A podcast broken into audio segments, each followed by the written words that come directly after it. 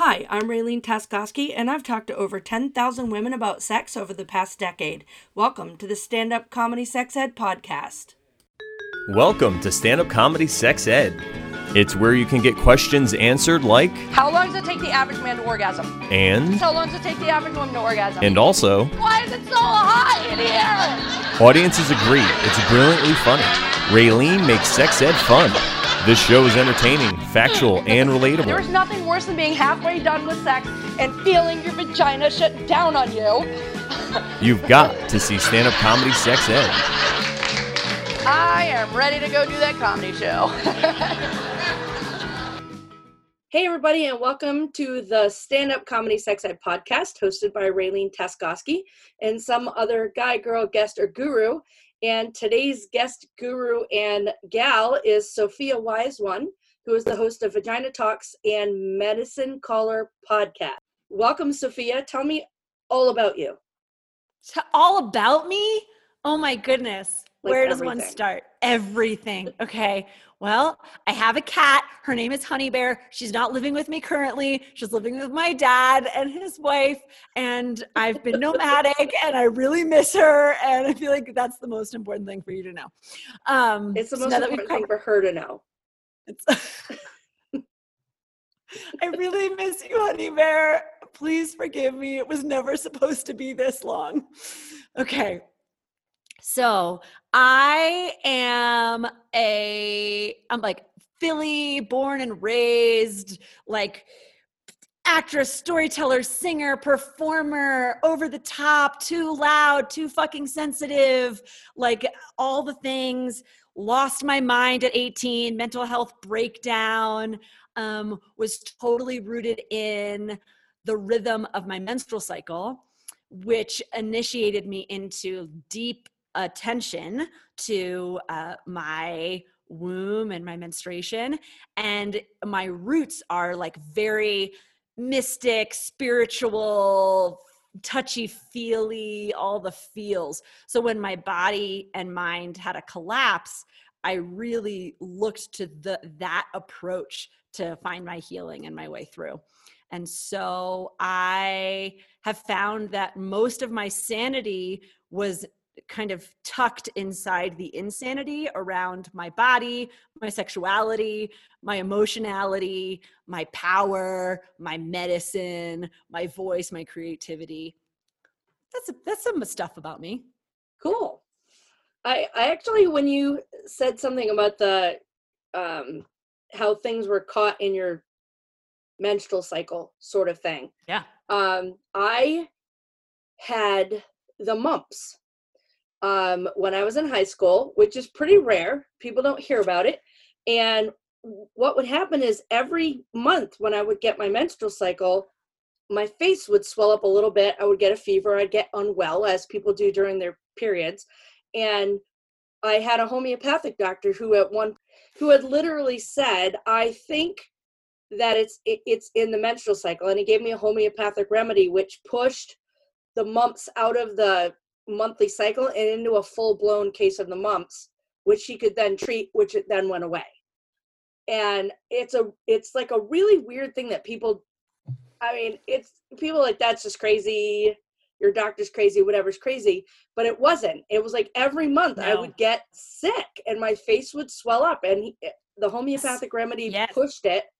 I got a full blown case of the mumps. I have a nice scar right on my cheek. If anybody ever sees me, there's a cheek. Uh, Darling. I have a scar because um, the mumps itself was swollen, and uh, a, a- a baby that I was holding, you know, they're little and they just flail their hands about, and he just like whacked me right in it, and it kind of Oh, popped the little cyst that it was in, and then created. It was, Yeah. I think, and I'm not a medicine person by any means, but I think I remember them saying it was like a hemorrhagic cyst or something like that, and it went through my skin, and I still have a scar there.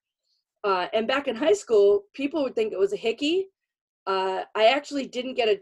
I kept not getting jobs, and finally one day I was interviewing, and the guy was looking at me, and I'm like, "What are you looking at?" And he goes, "Did you come to a job interview with a hickey?" And I'm like, "No, it's a scar." And he's like, "Oh, okay." So I got that job, and then all of a sudden I was like, "I wonder if that's why I wasn't getting other jobs." And then With the fucking sex shaming. Can I just, I Well, just yeah, interrupt and yell about that was the 80s though. We we did a lot of Talking Back in the 80s. journey? Um, but then I remember I, I met a guy in a bar one time and he's he was looking at the other side and I'm like, what are you looking at? And he goes, Is there an exit wound? And I'm like, from what? He goes, Didn't you get did you get stabbed? Like I'm like, what? No, son, I did not get stabbed in my face. And it did not go all the way through. So Looking for the straight across the bottom of your. Right. It Oh. would. I mean, at that point, it would have gone through my carotid, dumbass. like I would be dead.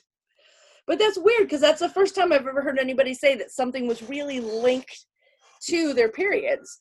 Um, and in and in my case, Oh, it yeah. really was linked. So yeah you know many many many medicine practices look at the menstrual cycle as a vital sign the way like like you can read the cycle as a way to read the whole system that's probably fair. I mean, they probably should because it's a huge, huge part of everything. yeah it's a Um, real indicator of what's happening or not happening Yeah. You have a podcast called Vagina Talks, and I think that's how we actually got connected is on a, a She Talks she podcast She podcasts, yes. So we just like threw it up what we were doing, and I was like, yes, if you talk about the vagina, I want to talk to you. So here we are.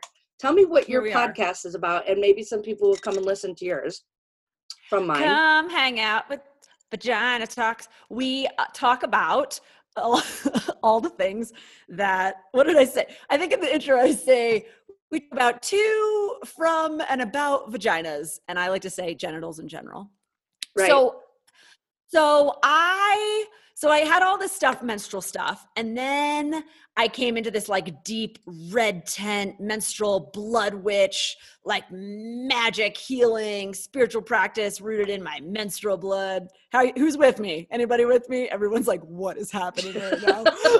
Who is this person?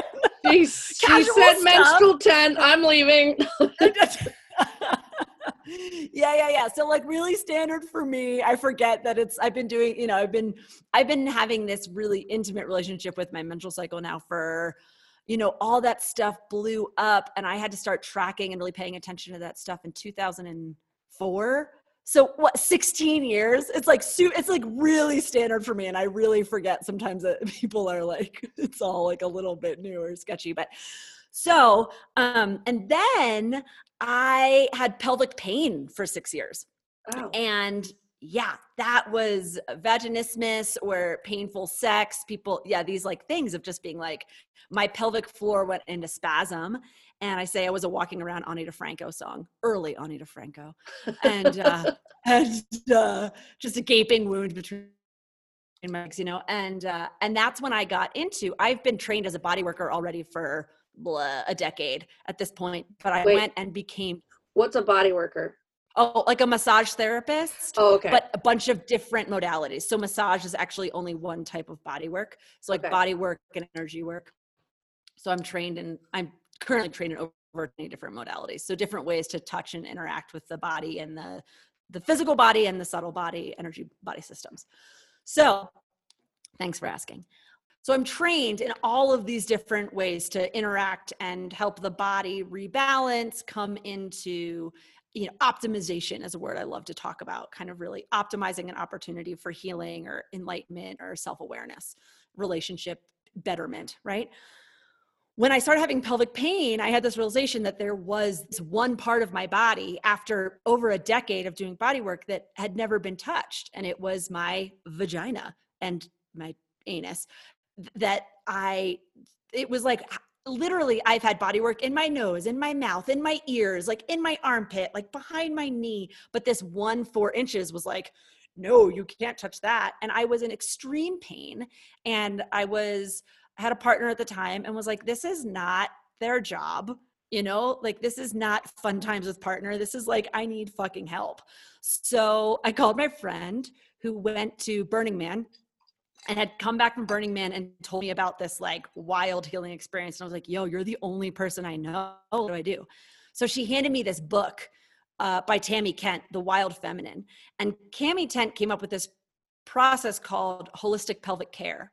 And it is intravaginal therapeutic, restorative breath and bodywork techniques to restore uh, the pelvic floor and and and womb energy and so i studied that work and then i went and studied with tami kent and and then i've integrated her technique into kind of my larger technique of of healing and facilitation and so vagina talk stemmed out of one of the most powerful and transformative practices that I've ever encountered. And it's like, you know, 20 different modalities, like all the different yogas, breath work all day, like journal prompts. Like I, I will self-care you. I liter I literally wrote a book that has over 195 different self-care practices and group exercises. Like all day, I will tell you about some shit you can do. And what I can tell you is pelvic floor work is one of the most potent and powerful ways to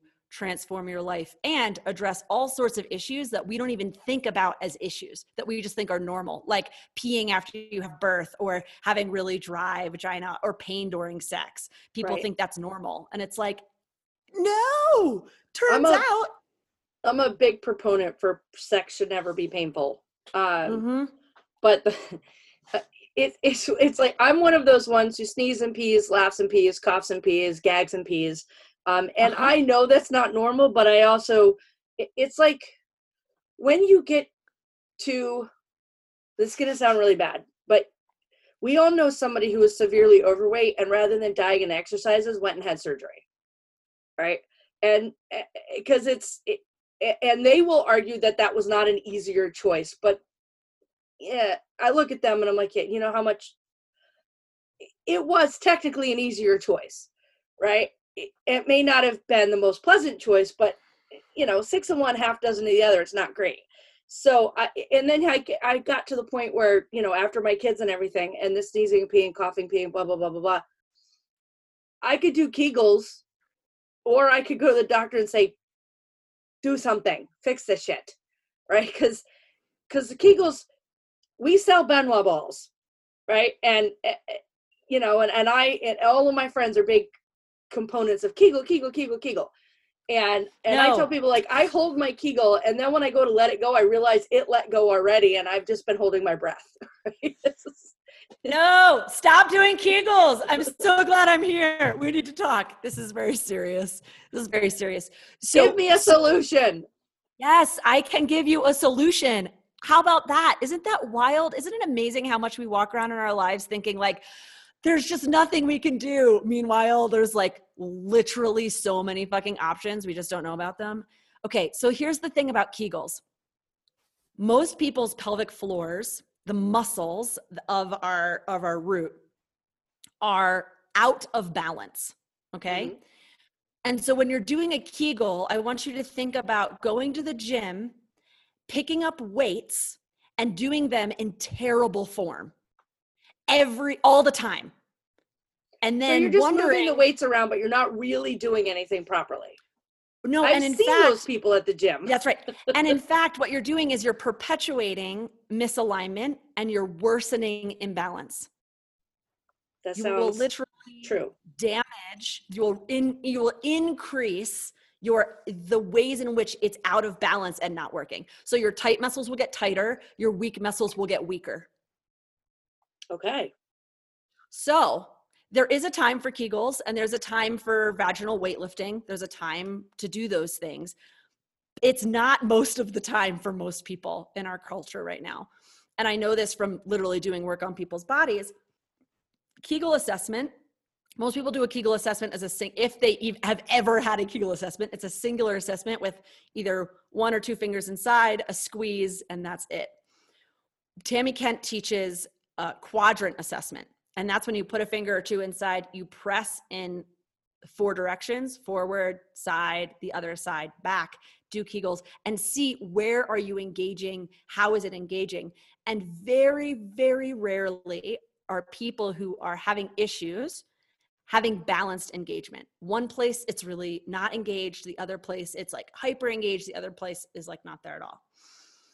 What I know from doing all this work is that massage therapeutic massage that most people are not weak, they are tight. And they are not just tight, they are out of balance. And that it is actually the the misalignment that creates the inability to create stability. Right? Okay. So it's like you're always holding with your left side, and so your right side is just kind of hanging out to dry, and then your your ability to support the bladder is unbalanced, right? It's like like fly, you know, like everything's like messed around. So uh, I have an episode on Vagina Talks where I talk about doing pelvic floor massage on yourself. I also have a course in which I guide people through doing pelvic floor massage on themselves. And also, you can find a pelvic floor physical therapist or holistic pelvic care provider, someone who can do the work of assessing and then actually releasing the tension so that you can bring the tension down and then find out what's actually weak and what's actually strong. Most of the time, when I do work on people, it's not that they're weak it's that they were holding tension. You can't engage a muscle. If just, it's like if you're listening just like pull your shoulders up to your ears and then try to pull them up to your ears. Right, right. no right? You have to you have to drop them and then you can roll them and then you can tone them and then you can use them but you have to figure out how to let go.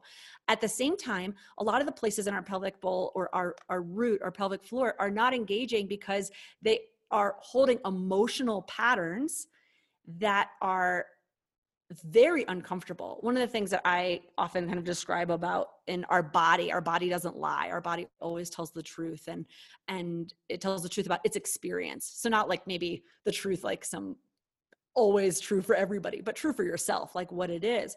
And so the body is holding this knowing and for a reason you know and so a lot of the time almost all of us are walking around with some sort of root trauma either from our child we are living in a war and rape culture that it's we can't really navigate interacting in this world without being bombarded in some way that makes our base root needs go like that doesn't feel great Right. let alone any actual trauma that a lot of people experience and so it can be sexual trauma it can be emotional the root the pelvic floor often holds the most base mothering fathering caregiving you know right to be alive people who struggle with uh, eating disorders or suicidal ideation or suicide attempts you're often going to find i'm talking like the deep like the deep deep stuff i say the deeper the muscle the the kind of that heavier the shit like you store the stuff you don't want to touch in places you don't go often and so if you're not really Ooh. embodying mhm.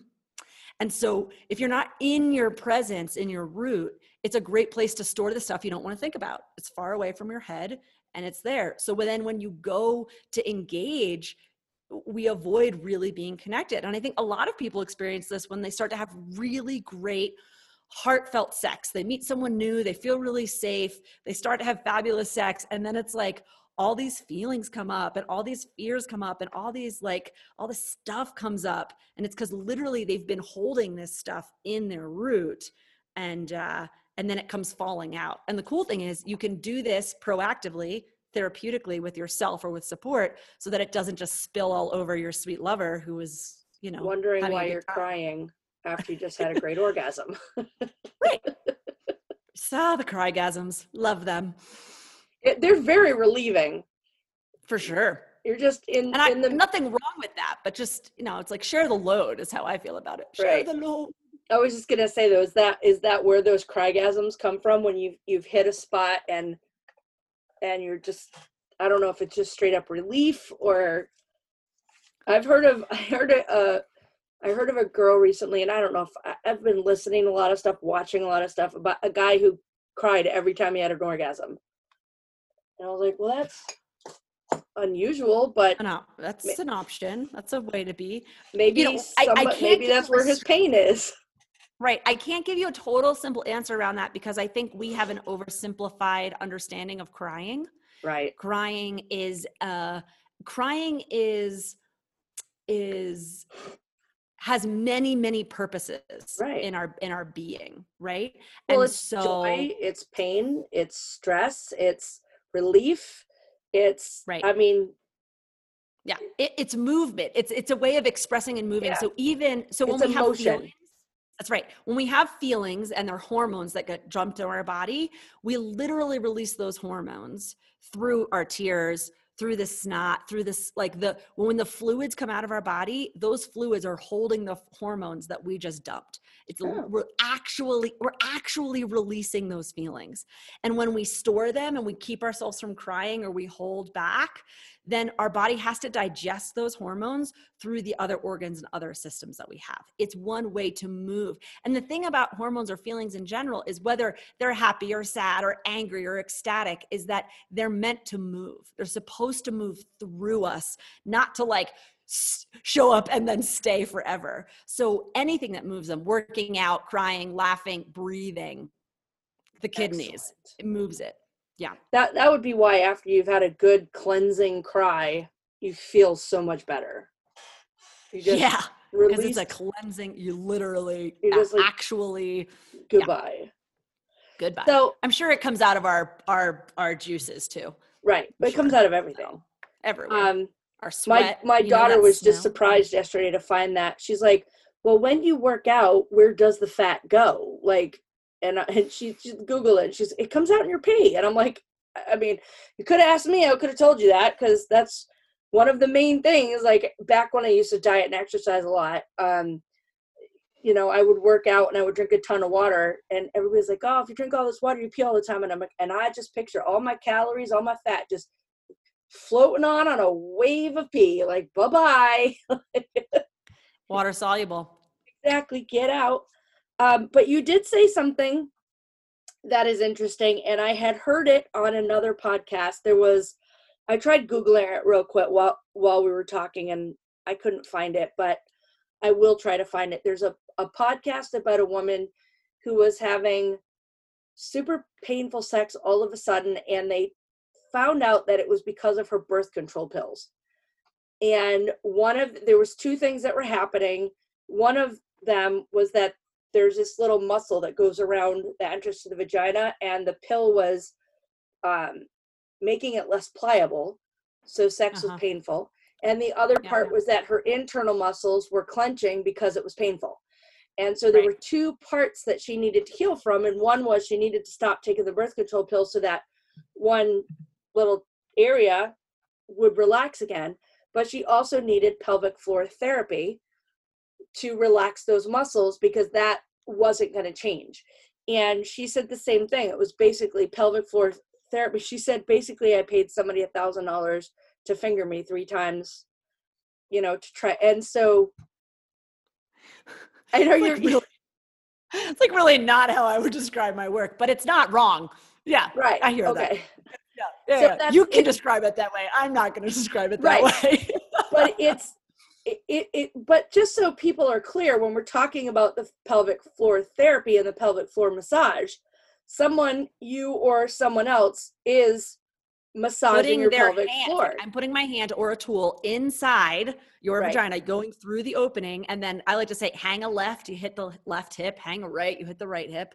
You Right. know, it's like you like swing up, and that's the urethral sponge. That's all that tension, that front anterior. There's all the musculature. There's the vaginal tissue, pelvic floor work. One of the reasons I wouldn't call it fingering right is because Sorry. pelvic floor work. No, no, it's totally fine. Yeah, I'm it's serious. like when people call call me the sex toy lady and i'm like that's it not right but like okay sure, Sure. whatever the, because um many physical therapists are working specifically with the musculature and the connective tissue not the erectile vaginal tissue.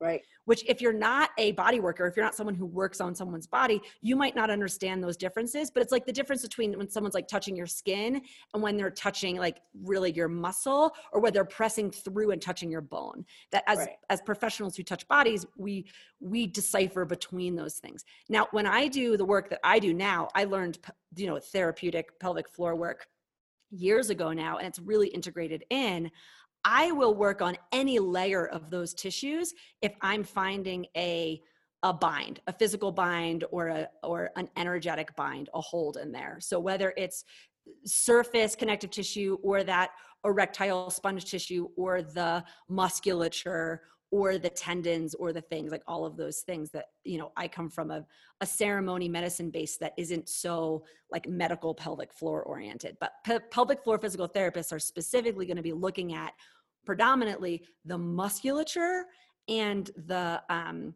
the connective tissue that's happening in that space and helping those release tension and strengthen and then reorient so that they're in proper alignment.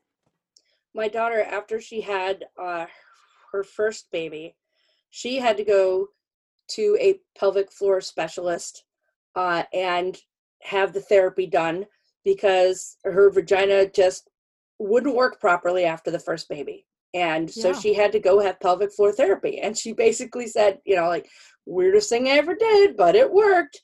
And i wish more people were aware that that existed because there's a lot of women who have problems especially after having babies where yeah. and she's she said one of one of her problems and this probably goes right into what you said. She for some reason wasn't i wish she had told me she was doing this because i probably would have told her not to. She did kegels every single day of her pregnancy. Oh, and i was like why are you strengthening the muscle that needs to relax to let the baby out? Hmm. Because everybody because that's like people say that and it's Right. like no no she had darlings, an please app and she just did her kegels every day and she tore like crazy crazy and That then the doctor afterwards was like what'd you do and and she said "Ke- you should have not done kegels you literally none No. of this would have happened Massage. Coconut oil and massaging lavender baths epsom salt stretching Relax that area. fucking get some good penetration up in there right relax relax yeah, Yeah. relax relax relax tightened it yeah, all we're up plenty strong enough. If you if if you can stand up straight and walk around, actually, probably your pelvic floor is strong enough to do any of the things that you need to do. Have a baby, carry some stuff. If you need to be strengthening something for most of us, it actually has to do with our abdominal muscles to be able to hold it up and our pelvic and relaxing, softening the pelvic floor through our thighs and our our sacrum making that a softer place because it's usually carrying all the weight and the tension anyway. Most of the t- most of the time strength is not the issue. Yeah so she did have to go and and do that and darling i'm I- so glad it helped and that she knew about it so many doctors don't even know to prescribe it for their yeah patients. her doctor told her and and it helped and it helped as evidenced by the fact that she has two more of them now she has three children now so and I don't think she's had the same problem with the other two as she did in the first because she learned. But uh, honestly, when she told me that afterwards, I was like, "Why were you doing Kegels? Don't do Kegels when you're pregnant." People do that all, people talk about that all the time. I mean i've had i've had friends get pregnant and be like i'm doing my kegels and me be like no no please don't you know or Yeah. people do all the time and they're like well you know i should do this. It's it's really one of the common miseducations of like of what you need to do when you're preparing. It really is. So Yeah. spread the word loves. Tell everyone you know. It's just that kegels are like a it's like for a few minutes in i talk about kegels and reverse kegels pulling in and pushing out are incredibly useful for um, if you're connecting them with your breath is really useful for releasing we're talking about that like emotional stuff that's stored there really useful for increasing your posture getting your presence of mind and your connection really good for circulation. Doing kegels before having sex can be really good for a few of them with some big breaths can help you get circulation going down Right. there. That th- that those are the places meditation those are the places that it's it's useful. This aggressive i need to be tighter is uh yeah let it go just let it go just let it wash just let it just wash just let it wash Let away it go. Let it Let go. it Sorry. go. Let's throw some Disney in with our vagina talk. Why not? any chance i'm obsessed with frozen the whole series so not a problem she's a witch it's a story about repression of feminine power and it's so good I could- Exactly. we could do we could really go off rails here but i'm gonna stay here Stay. Stay. stay focus So, what's your favorite thing to talk about in your uh, vagina talks? What do you think is the most important thing women should know about their vaginas? Hmm. Ooh. Hmm. Mm-mm-mm. I didn't mean to throw that at you. No, no, it's good. It's really good. Uh, Well, it's just like really the like the Kegel tight tension. That piece is like one one thing that feels very real for me. Really in my heart and like my like really like I like let me really get up on a soapbox. My biggest thing is listen, learn to understand the language of your own body and listen to what your vagina is saying to you. That's my Okay. favorite thing to talk about is that our our bodies are constantly communicating with us and that we think about most many people don't even think about that. We think about the body just kind of like doing this thing and we have to like control it or manage it. But I have this very clear understanding that all symptoms and sensations are messages, like a phone ringing, messages from the body trying to tell us something.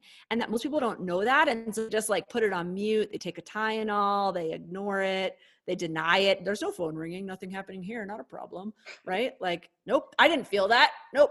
Did you feel that? Nope, I didn't feel that. You know, that there's that. My and that, tooth doesn't hurt that- right now. This jaw does No, not hurt. I am definitely not going to go to the dentist and spend a thousand dollars. Right. Or like what you were talking about, just being like, it's not happening every month that I'm getting these weird symptoms with my menstrual cycle. That's just, I mean, that's just a weird thing. I'm just weird. I'm just broken. It's just, uh, it'll pass. And it's, I have this understanding, very clear understanding that those are deep wisdom that is is asking for our attention. And so learning how to pick up that phone and when we first pick up the phone it often sounds like gibberish or a foreign language. We don't even understand what it's saying. It's like okay you've got my attention but like what does it mean? And and the biggest thing that i really want to encourage people is that you can learn the language of your body you can learn the language of your vagina, your root, your womb, your genitals, your anus, your tissues, your heart. Like these parts, these parts of your body are telling you something that is incredibly important for your wealth, your health, your well being, your joy, your ability to relate. I think so many marriages, so many parent child relationships, so many career paths could be so more uh, fulfilling and peaceful if we listened to the messages that we were getting, not just from the thoughts in our head, but from all of the different um, kind of messages that we get, you know, and and the body communicating is is that it's real, that it's talking to you. It's not trying to make a problem. Like like it's not it's not trying to take you down like the pain the irritation the symptom it's not your body hating you and i think that we've been so conditioned to hate ourselves that we um can brush off a lot as as it's like oh well i hate myself so i must just be hating myself. And i'm like no that is your love that's your wisdom that's like you trying to take care of yourself. And Mhm. and the thing is it will get louder the more you don't listen. Yeah. like it will not give up. It will get louder. Like i lost my fucking mind and had to drop out of college because my symptoms were my wisdom saying you cannot continue these behaviors they are incredibly dysfunctional i will take you down every to to whatever degree that i have to to get your attention I think your your body just wants to live. And we need to remember that our bodies are not against us, our bodies are for us. Our bodies Yes. want to live. Our brains Mm. want to do whatever the fuck they want to do, but our bodies want to live. And Mm, so if your body is saying, mm. this hurts, this hurts, this hurts, this hurts, there's a reason it's telling you that. This hurts, this doesn't feel good, I'm not sleeping well, I'm upset. Here's some heartburn to let you know that what you're eating is not serving me. I Mhm. want to live, and you are fucking this up for me. Totally. And like what we're eating, right? Like sometimes we're eating, you know, organic salad with this imported vinaigrette. And the company that we're keeping is someone sitting across from us while we're eating this food saying nasty, horrible things about us subversively or talking about our family members as though they're horrible things. We're eating that. And if you get heartburn while you're eating the right kind of food, my question is, what else are you taking in that your body is saying, no, I will literally send acid to protect myself right. from taking this in any farther. Yeah. Really interesting. really interesting. I mean, I I can imagine right now we're we're still when this comes out, hopefully we'll be on the other side of COVID, but probably not. but there's just so much. Like I went to the dentist yesterday because, like I said, I've been having this, this pain in my jaw, pain in my jaw, pain in my jaw, and I was like, I am not going to wait until this is an abscess and it costs mm-hmm. me thousands of dollars to fix. I'm yeah. going to go pay for an emergency appointment and say what's going on in my mouth. And she did all the x-rays and she said, you're probably clenching while you're sleeping because you're clenching under stress. while you're sleeping. Yeah. And she said, and it's really common right now. And, you know, we've got other stuff we need to work out, but there is nothing outstanding that is going to, you know, become super problematic right away. But to know that even though I think I'm doing okay, my body might still be stressed about this stuff. Yeah. Is is good to know. Because I do know for a fact that I have gained almost 25 pounds since this started. I can see it. I know we're doing this on a Zoom mm. call. I can see it. I can see it in my face. I look nasty right now. And I know you probably don't I think so because you've never. No, no, I can't stand by that. I can't. You can't talk to yourself like that in front of me. A broadcast. You got. You got a model right now how to shift that for people. You can't tell you can't call yourself nasty like that. Your body. Let's. Uh, uh, can I do this with you right now? Sure. Are you okay? All right. Your body. You're saying this. Your body is not being nasty to you. It's not looking nasty. Your body is saying, "I need." I need comfort. I need protection. I need to be held. I need to be supported. I need to be insulated. Right? That's I am well insulated right now for sure. Yeah. And and that you can see you and that you can see yourself and say like, wow, I don't I don't want to have to protect myself that way. Like like see yourself with a compassionate heart and say like, ah, like that's what that is. But that is your that is still your body going, this is a lot and i need i need more care. Like right. your i need more care. And maybe you've been doing that by eating and sometimes people gain weight without changing any of their eating or exercising habits. And that is real. Sometimes people lose weight without changing any of their eating and their exercise habits Can and I that's because for that body that's because the body is doing what it is can know how to do safely to take care of itself, to prepare itself, to repair itself. it's really doing its best. And so for you to say, okay, I've gained weight, I'm insulating, I'm clenching my jaw, those are very clear indicators that you that your being is needing more emotional care than it's been getting. That's Makes all sense. that means. That's what it's like it's like I'm I need more care you know? And we're in a global pandemic. This right. is a crisis. Like, like one of my, you know, I was reminded the other day, it's like we, I forget who says it. Uh, I wish I could remember. Leah Moon said it, but she was quoting someone else who said, um, under under stress, we fall to the level of our training right? In a crisis we fall to the level of our training. We go down to our what we've really ingrained in ourselves. And so i am sure there's a lot of ways in which you have been taking incredibly good care of yourself your partner your work like that there are ways in which you've cultivated care mm-hmm. and love and pleasure in your life and those have sustained you in this time. And some of those other things that like when you're doing well or you're learning or you're growing or you're developing new practices those are not the things that we necessarily fall to when we're coping. We don't fall to our new skills when we're coping. We fall to the ones that are, are stable in us. And so it takes extra effort if we're in a crisis a long-term crisis when we're in what we're going to see is we're going to see our and this is true for a global pandemic or just any personal crisis that we go through we're going to see ourselves drop to our coping. And if we're there for long enough we're going to be given an opportunity to develop new skills in response to those coping or to find better ways that's where we can turn that opportunity into self growth and and better ourselves and say okay all right this is what's been happening for me. How can i move my body feed my body um, take care of my stress, comfort my anxieties, comfort my heart. Listen, what is it that you're really afraid of? I mean, this is why meditation, this is why every medicine practice across the fucking globe, and I'm going to say like intergalactic stellar, you know, technologies that have been shared with us through the medicine journeys is sitting and breathing and listening to the body. That's it. Just like you don't have to, like you don't have to believe in shit to know that if you stop for 10 minutes and breathe, Yeah. you're going to have an experience. It's either going to be a relaxing experience or it's going to be an irritating experience that's exposing what has been irritating you while you were moving. You know? Yeah. And so just take the 10 minutes to go, what is irritating me? What what is what do I feel so unsafe in? Like what way do I need to be insulated and buffered and held and supported? What more do I need? I had a couple of friends post lately about how um, this pandemic has been good for them mentally because they were running and running and running and running and running and running and they were forced to stop. And the beginning times were really, really stressful. I watched them go through some really stressful journeys.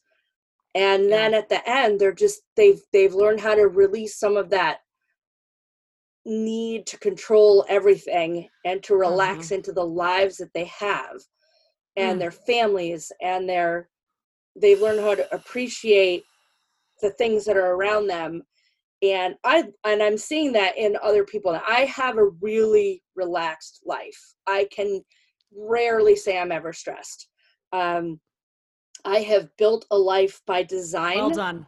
Congratulations. That i love Well done. Yes. and then the pandemic took everything that I make money at and disappeared it. Uh-huh. so now I Uh-huh. still have all of that relaxation time, but in the times I'm supposed to be working or wanting to work or needing to work, now I'm not working. And so that's probably where I was eating. Mm. uh and and i think what you said was super helpful because i definitely did insulate because although like i've been telling myself i'm good in, in the beginning it was like i'm good through the end of the june and then i was like and then i did some things i'm like okay i'm good to the end of july and then i did more things i'm like okay i'm good to the end of august and um and my husband is still working so starvation is never really a problem for me but i think at a a core lizard level yeah. you know my body's like if there's a zombie apocalypse i ain't starving anytime soon Yeah.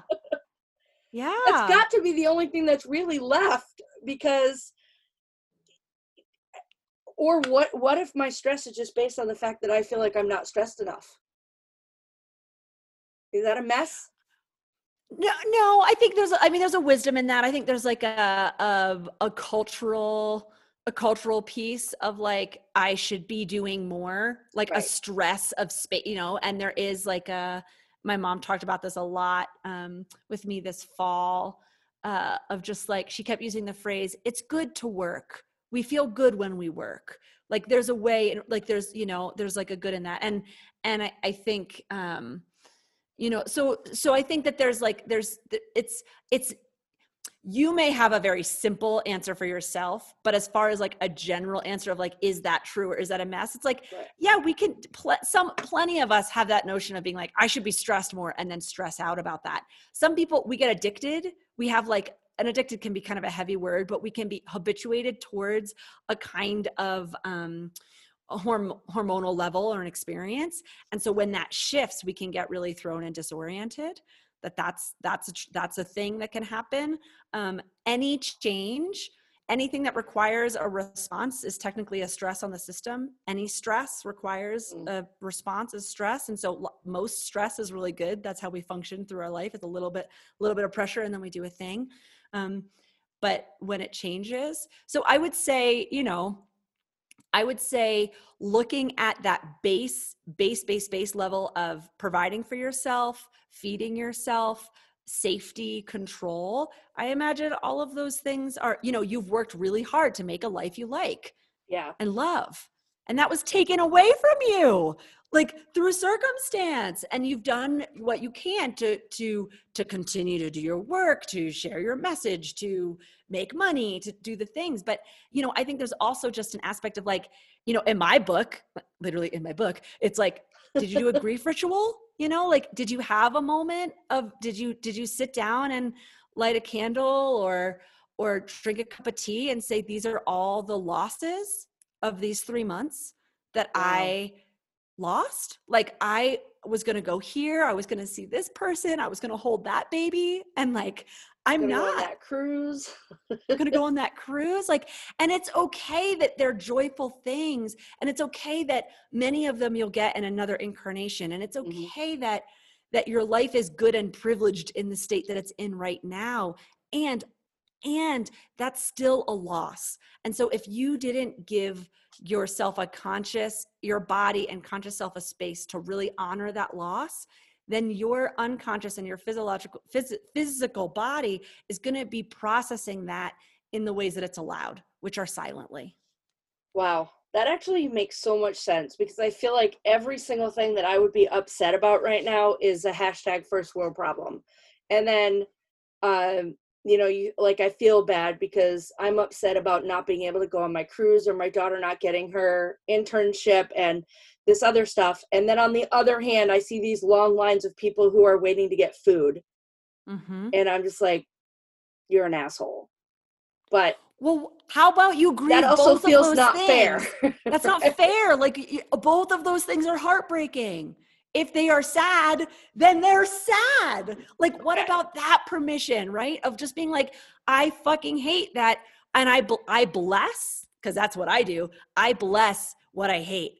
I bless the fact that this, this pandemic has exposed the ways in which the people who always get hurt the most in our culture are getting hurt the most Right. Like that's true. That is true. That is that's not new information. That's just exacerbated. And it's heartbreak it was heartbreaking 2 years ago when single black women were endangered when they were giving birth and now they're even more in even more danger. Like it was heartbreaking before, it's heartbreaking now. It's exposed. The process of exposure is painful. And then you have personal losses, which are just your personal losses. Right. That's your life. You get to have all those feelings. So now you have all of those feelings and you don't have a busy schedule mm. to keep you from thinking about it thinking about them so how do you make yeah. space to be with them and i believe the body guides us in the alchemical i believe our body our vagina our womb the menstrual cycle the rhythm of cycles guides us in the wisdom of how do we peak and have pleasure and how do we gather and integrate and digest and then release the things that were good or that didn't serve us because we have to let go of all of that to make space for the next round. Like that's what our body is oh that's what our cells are doing every hour. Like okay we get to just let it go and and bring in more. We have to learn how to do that as a whole system consciously too and culturally. That makes and sense. in partnership. You make a lot of sense. Should, we should be friends. I like you it's a pleasure to be with you. Um, Truly. So, just ridiculously near the end of our podcast here. Yeah, sure. What's your thoughts on menopause? Oh, menopause. Menopause. My thoughts on menopause is that menopause is a rite of passage and it is a again right this physiological body based um, threshold that it's like whether you like it or not you get to go through this initiation. It's it's it's very rhythmic to me in the way that people who ha- who menstruate go through the process of menarche and you don't get to choose whether or not you go through that initiation you just do right? Mm-hmm. and that as humans we have many initiations that we don't get to choose that we just if we're still alive we get to do this next thing. If our body works in this way we get to do this next thing. And so so menopause is one of the um uh the body volunteered initiations that we go through and that it is a time when we are supposed to um, become totally fed up with everything that no longer serves us so that we can let it go we're supposed to. It's the transition of the mothering, caregiving energy. It's into the into the wise woman or the green witch or the um it's like many names for right. So yeah, so Vicki Noble teaches the five phases. So there's the maiden, mother, crone, and Vicki Noble teaches maiden, lover, goddess, mother, wise woman, crone. And so crone is really in that in that paradigm, crone is that bridge between um, between the worlds. And so it's really that deep seeing, infinite self. And the wise one is similar to the li- lover goddess um, in that her purpose is not for others. Her purpose is for herself and inherently is of service to others when she does that. When she is in her own rhythm, she will be of service. But her That's job is to, uh, that's you. That's me. that's you. And so it's it's it's right and appropriate that we have fiery anger. Is anger and frustration and disappointment are, are some of the ways that we separate from things that we have a hard time separating from. And so it can be hard to give up the role of mother caregiver important centerpiece in someone else's life that can be hard. It can be beautiful. For some people it's not hard.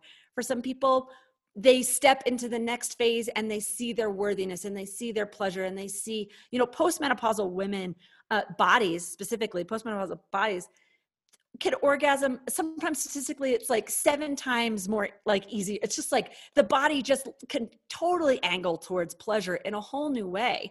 But we're culturally told that she dries up and there's nothing to be had there. And it's like no no no she just has it real different.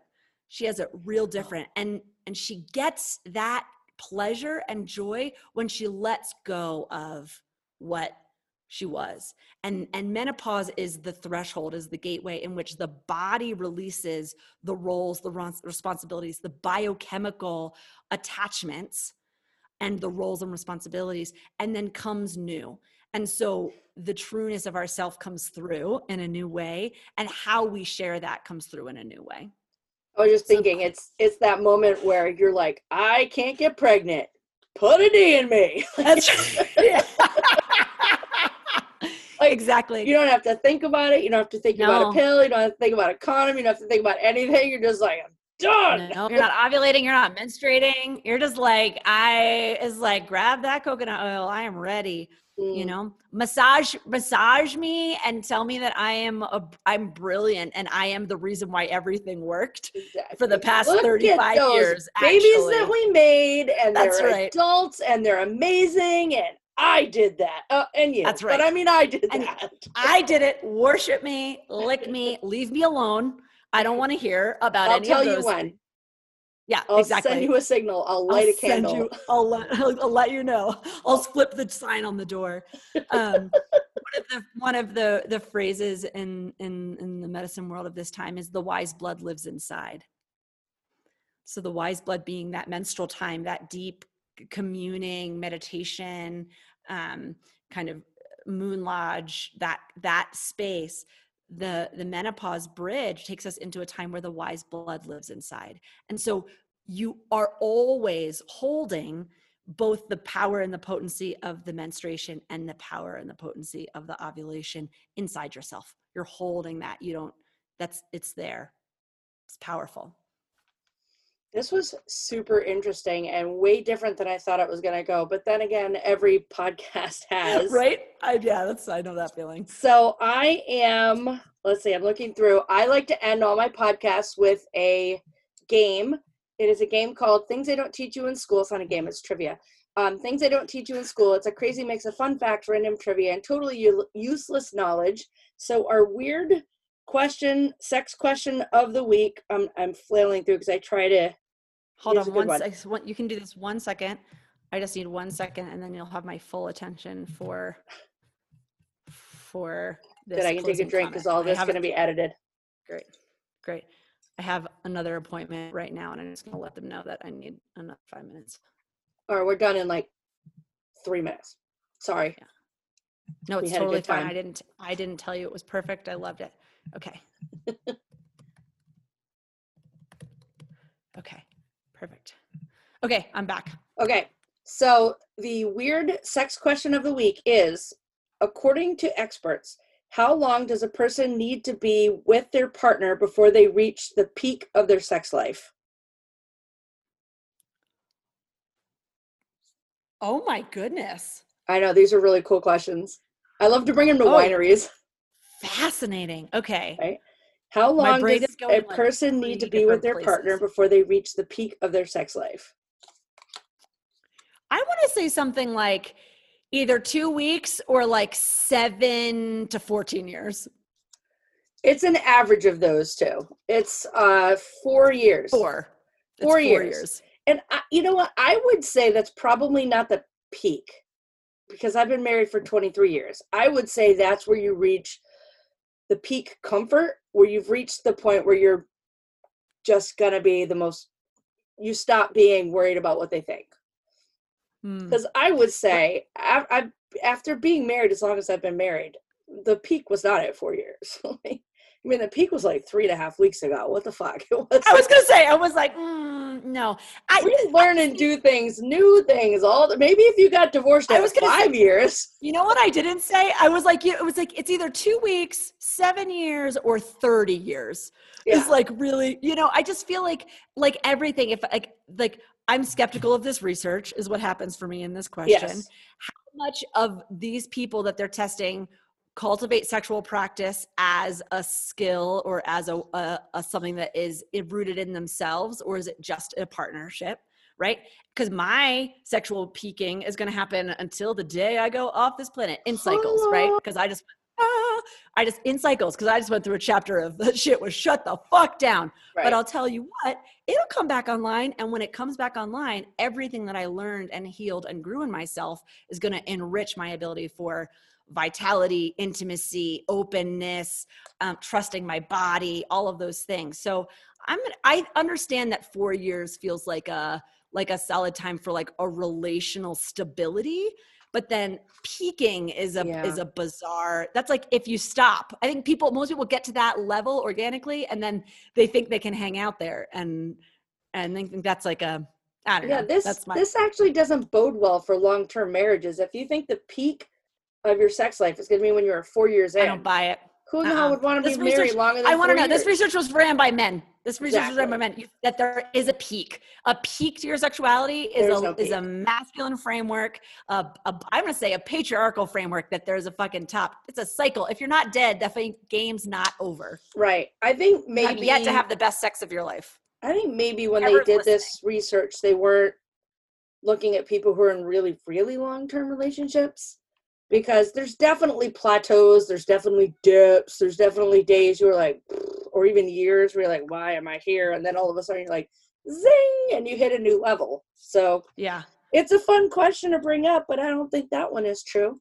So tell me, good Sophia, conversation good conversation yeah. where can we find you? come to me uh come to me darlings uh you can find all my like wild adventures my my live events that will be coming my patreon my podcasts my blog my newsletter at my website sophiawiseone.com you can find all of those things there. And i hang out the most and play the most on instagram and at sophia wise one um, but i'm on all the socials at sophia wise one so but come to my website get connected sign up for my newsletter come join my patreon get in on the goods uh, and uh, and just yeah be part of the convos would love to have you around Lots to talk about vaginas, which makes me happy. Yeah. Yeah. You can find me on Instagram eh, at Stand Up Comedy Sex Ed. You can also find me at Stand Up Comedy Sex Ed. And I've set up a Facebook group just for this podcast so you can participate in polls, ask questions politely, share an alternate point of view, and generally let us know what you think of this episode and any other episode. So search Stand Up Comedy Sex Ed podcast on Facebook. Please subscribe to the podcast wherever you happen to listen to me and share this with your friends. Thank you so much for being on my show, Sophia. It was really a pleasure talking to you, and you've given me some great insights. And now I don't feel so bad about being fat. Thank you. awesome my pleasure love being here you are radiant and and you're you're beautiful i love being with you today i'm grateful for your work and your your message and all that you are had a blast thank you Bye bye. bye